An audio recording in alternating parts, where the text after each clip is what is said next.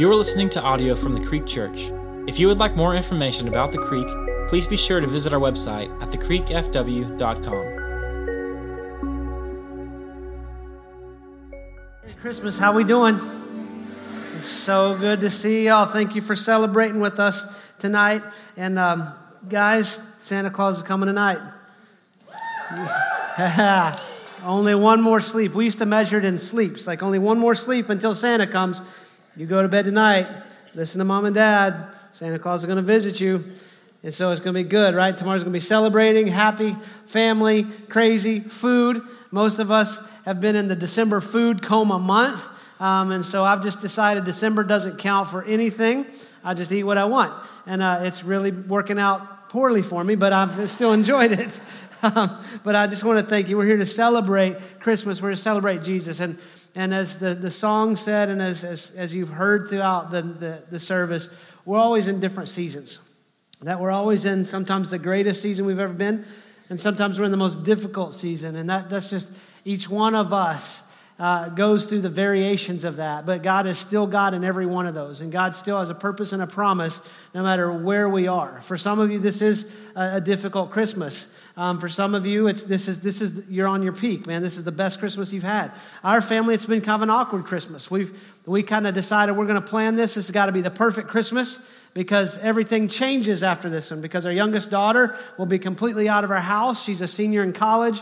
She's getting married in May. And so this is kind of that last Christmas with, with our child in the home. And so uh, it's just kind of like, well, it's got to be perfect. And so we had all these baking plans and all of our Christmas movies and everything, and we've done none of it. We've watched our fill of Hallmark movies, though, I must say that. Um, I think New Year's resolution is no more of that stuff. Um, but it's all the pressure because it's like it's just got to be perfect and then it doesn't go the way we plan but but it's still been an incredible season. And god just says no matter where we are we can still focus on his promise and focus on who he is. And the greatest gift ever given is jesus. Um, i don't i don't know where my bible's at actually. Um, anybody have a bible i can borrow? You got one? Ryan grab me a bible you got a Bible? Anyway, it's a, this is service right here, isn't it? It fell off. Oh, thank you. It's my Bible. It's like my it's like my Linus blanket. You know, my you know. Speaking of Linus, that's the, the passage I want to read to you because I always think of Charlie Brown's Christmas when I read this, but we haven't watched that one either in our house yet. Um, there's still tonight, man. We're going to be up all night watching movies and baking. That's I am? Oh, okay. No, that's not going to happen then. It's Luke chapter 2, verse 8. And in the same region, there were shepherds out in the field, keeping watch over their flock by night. And an angel of the Lord appeared to them, and the glory of the Lord shone around them, and they were filled with great fear. And the angel said to them, Fear not, for behold, I bring you good news of great joy that shall be for all the people. For unto you is born this day in the city of David a Savior, who is Christ the Lord. And this will be a sign for you. You will find a baby wrapped in swaddling clothes and lying in a manger. And suddenly there was with the angel a multitude of heavenly hosts praising God, saying, Glory to God in the highest, and on earth peace among those with whom he is pleased. And this is the public birth announcement of Jesus. Now, there had been an announcement by the angel to Mary that said, You're going to give birth to a son, and his name will be called Jesus. He will be Emmanuel, and the government will rest on his shoulders, and the Prince of Peace, and everything that we hear from Isaiah. But it, it, all those were private announcements. This is the first public announcement that happens to the world about the birth of our Savior, the birth of the King of Kings, the birth of the one that was going to be uh, lived out in perfection and then give his life on a cross for our sins and be a sacrifice for us. And in this moment, there's a, there's a lot happening, and the angels are rejoicing because they know that the perfect gift has been delivered. Many of us go through what's called festive burnout. Festive burnout is caused by financial anxiety, family stress. This is actual diagnosis that psychologists have given our culture. Festive burnout. I don't know what medication will be for that. I mean, it might be like red eyes, itchy skin, and desire for summer. I don't know. But, but festive burnout also is caused by the stress of finding the perfect gift. How many of us stress out over finding the perfect gift. Like, I got to get exactly what's right. I got to get them something they're going to love. I got to get the perfect thing. And so, when you feel like you find that, you wrap it up. It's all beautifully wrapped. The ladies, the guys, we don't wrap. Um, we pay our kids to wrap, which is another change that's going to happen this year. I'm going to have to pay my wife to wrap your own gifts. You can help me out. One of the great ways you could help me out next year but it's beautifully wrapped, and you have this anticipation of it sitting under the tree. And you cannot wait for it to be opened because you know they're going to love it. You know it's the perfect gift. You know that you put everything into this. And your anticipation is simply this I want to see their joy when they unwrap this. That's what's going on in heaven. That when there's glory to God in the highest and the angels are singing and everything is happening and there's this exuberant celebration, they know that the perfect gift for humanity has just been delivered.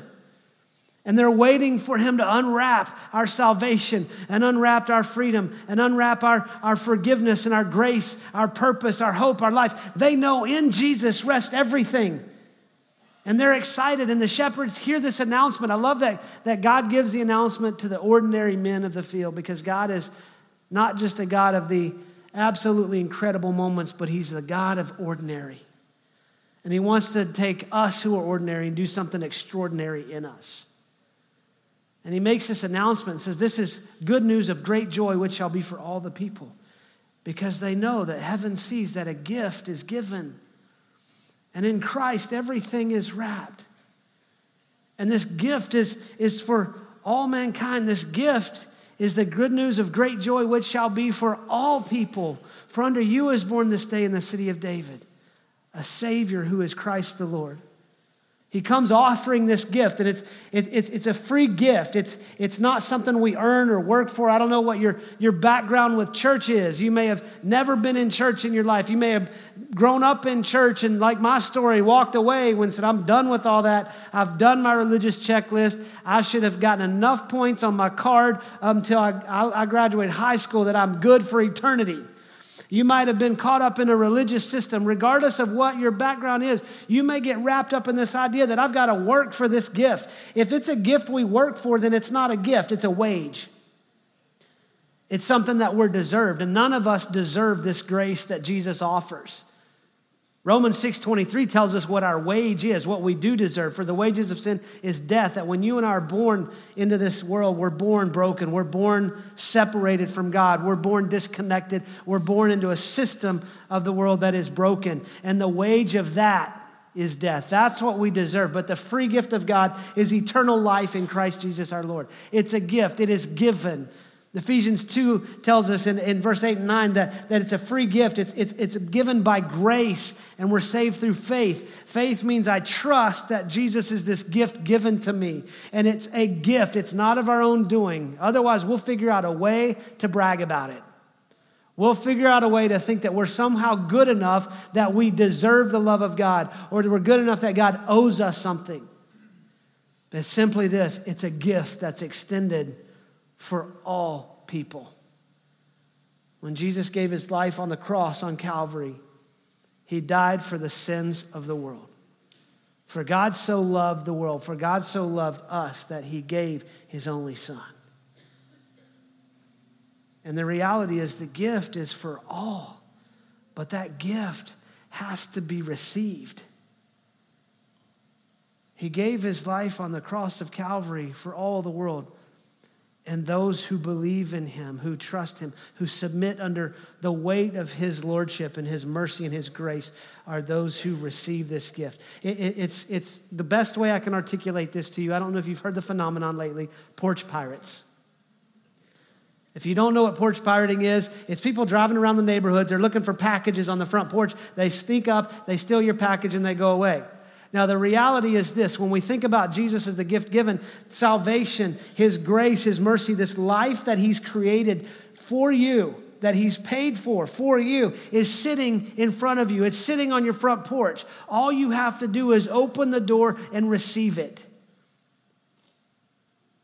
Because if it's on my porch, and, and, and, I pity the fool that, that takes something off my porch, because Amazon, I'm, this is no exaggeration, the delivery guys at my house a minimum of five times a week sometimes multiple times a day with all the church deliveries we get and all this construction we've been doing. My house should be Amazon HQ2. I mean, I should get the tax breaks, I should get all the benefits there within, wherefore thereof. That, or at least my house could be an Amazon distribution center or a cardboard collection. I don't know. It's, I can't even get anything in the garage because it's so stacked with boxes. How many of us realize we have so much sitting right in front of us, but we have to receive it? That, that when Jesus was born in John chapter 1, it speaks of Jesus that Jesus in the beginning was the Word, and the Word was God, and the Word was with God. And this Word became flesh and made his dwelling among us. Verse 11 tells us that Jesus came to his own, his own people, and they did not receive him. But to those who do receive him, who believe in his name, he gives the right to become children of God. It's not an automatic thing. We've got to receive this gift of grace. We've got to receive Christ into our life in order to live a life greater than ourselves. We have to submit ourselves to this, that we receive this. And yes, Jesus died for the world. He died for everyone. He bore the penalty and the punishment of every sin. But we have to ask for that forgiveness. It, it, it's an interesting thing that when you look at some words of Jesus, that, that he died for the, the, the sins of the world. He died for the world. But before he's crucified, the night that he was betrayed, he had the Last Supper, the communion. And he sits with his disciples and he's sharing this meal with them and he's, he's giving a new meaning to some things at the table that they're celebrating. They're celebrating the Passover. He's giving a new meaning because Jesus is introducing a new covenant by his blood. And he offers his disciples this cup of wine and he says, Drink this, for this is the blood of my covenant, which is poured out for many for the forgiveness of sins. Now, why is it that we have Jesus dying because he God so loved the world that he died for all the sins, but yet many are going to receive the forgiveness. It's because not everyone will accept, not everyone will receive this gift. And God's brought you here for a purpose. You've been invited here for a purpose, and that purpose is for you to receive that gift.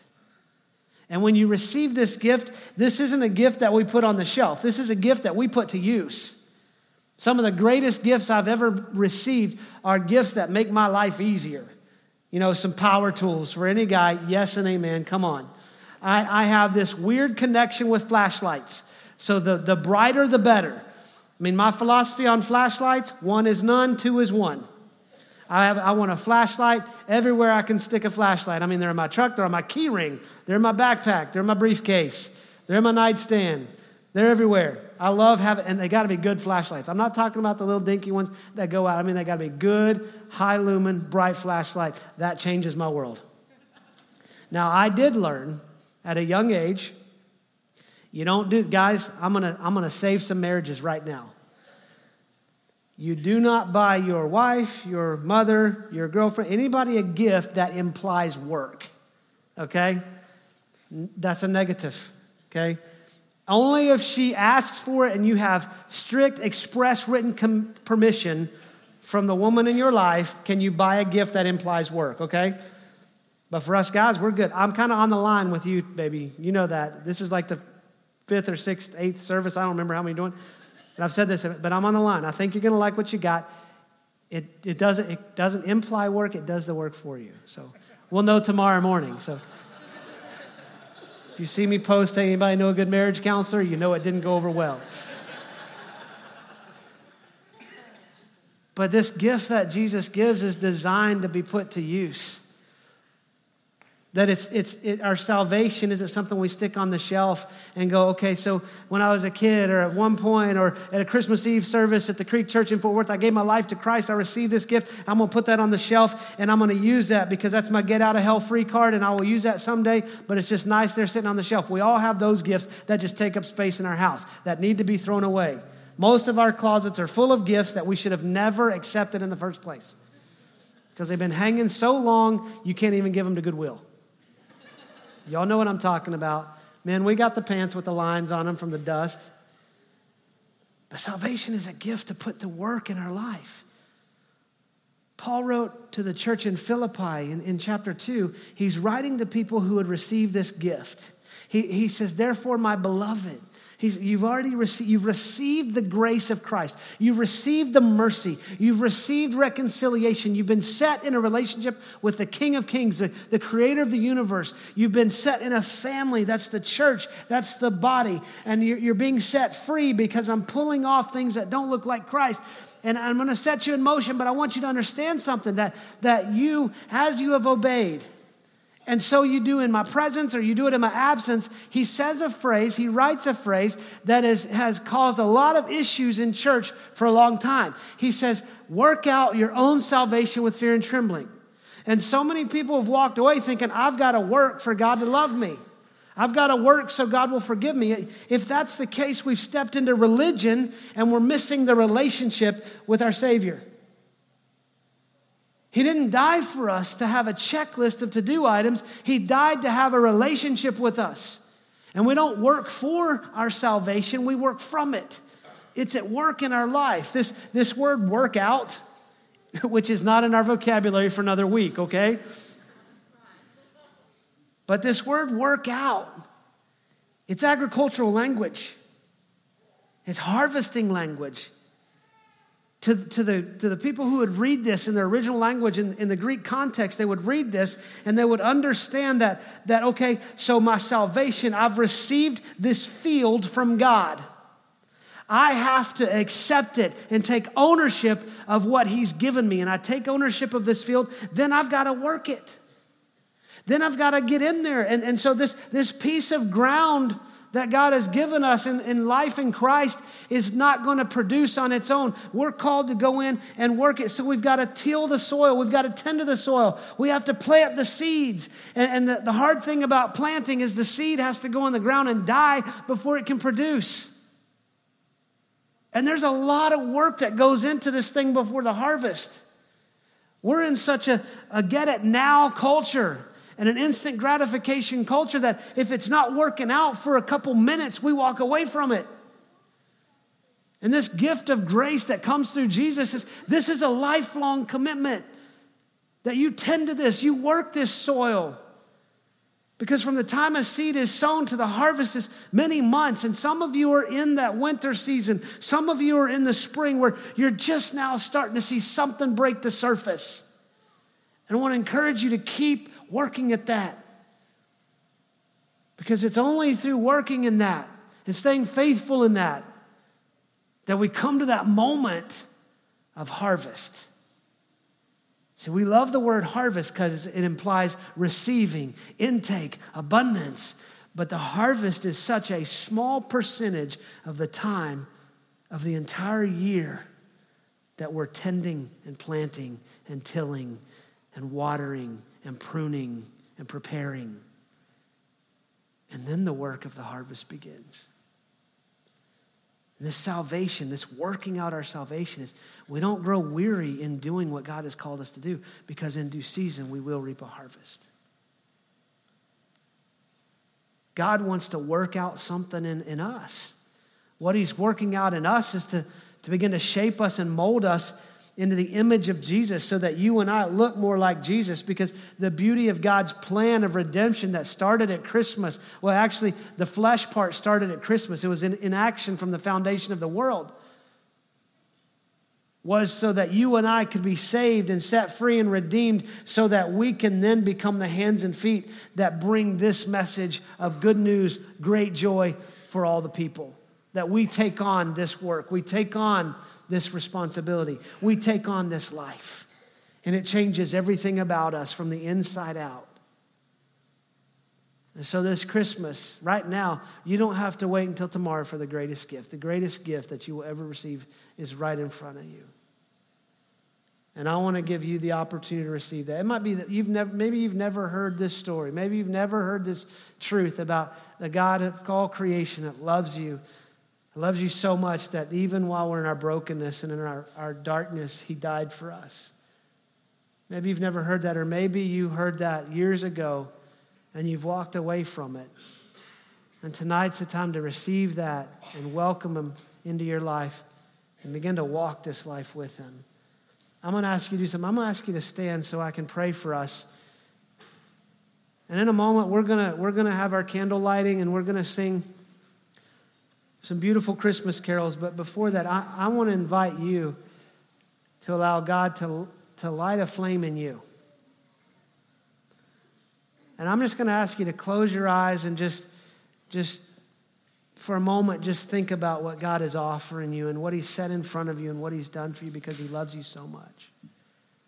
And I'm not going to ask you to do anything weird. I'm going to ask you to do one simple gesture. If you're here this afternoon and you're ready to receive what God is giving to you, I just want you to open up your hand. I just want you to lift your hand and just say, Matt, I want to receive this. Amen. This is, I'm not going to make you do anything else. I just want to know who you are so I can pray for you. The greatest gift you ever receive is right now. For those of you who've raised your hands in this moment, I just want in the quietness of your moment, I just want you to receive this gift. And the way you do that is simply this say, Jesus, I, I, I'm here to receive you. And I'm asking you to change everything about my life. I'm asking you to restore everything about my life. I'm giving you all of my past. I'm giving you all my failures, all of my successes, Jesus. I'm giving it all to you. I'm asking for you to give me you the grace and forgiveness that only comes through you. And I'm asking you to establish your life in me, your purpose in me, your heart in me. I thank you for loving me. I thank you for giving your life for me. And although I don't understand everything about you, I trust you. I believe you, and I'll follow you. And I will work this harvest. I will work this field. I will work this life that you've created me for and called me to, all for your glory. Father, we thank you for this gift. Thank you for salvation, grace, hope, mercy, love, the ability to receive from you. Thank you for giving us the greatest gift in Christ that we would ever receive and ever will receive. Thank you for the hope that you set in us. No matter where we are in our seasons, thank you that we can trust you and you who called us are faithful. For your great glory we pray. Amen. Thank you for listening to this message from the Creek Church. We invite you to listen to other messages on this podcast, or if you have any questions, you can email us at info at thecreekfw.com.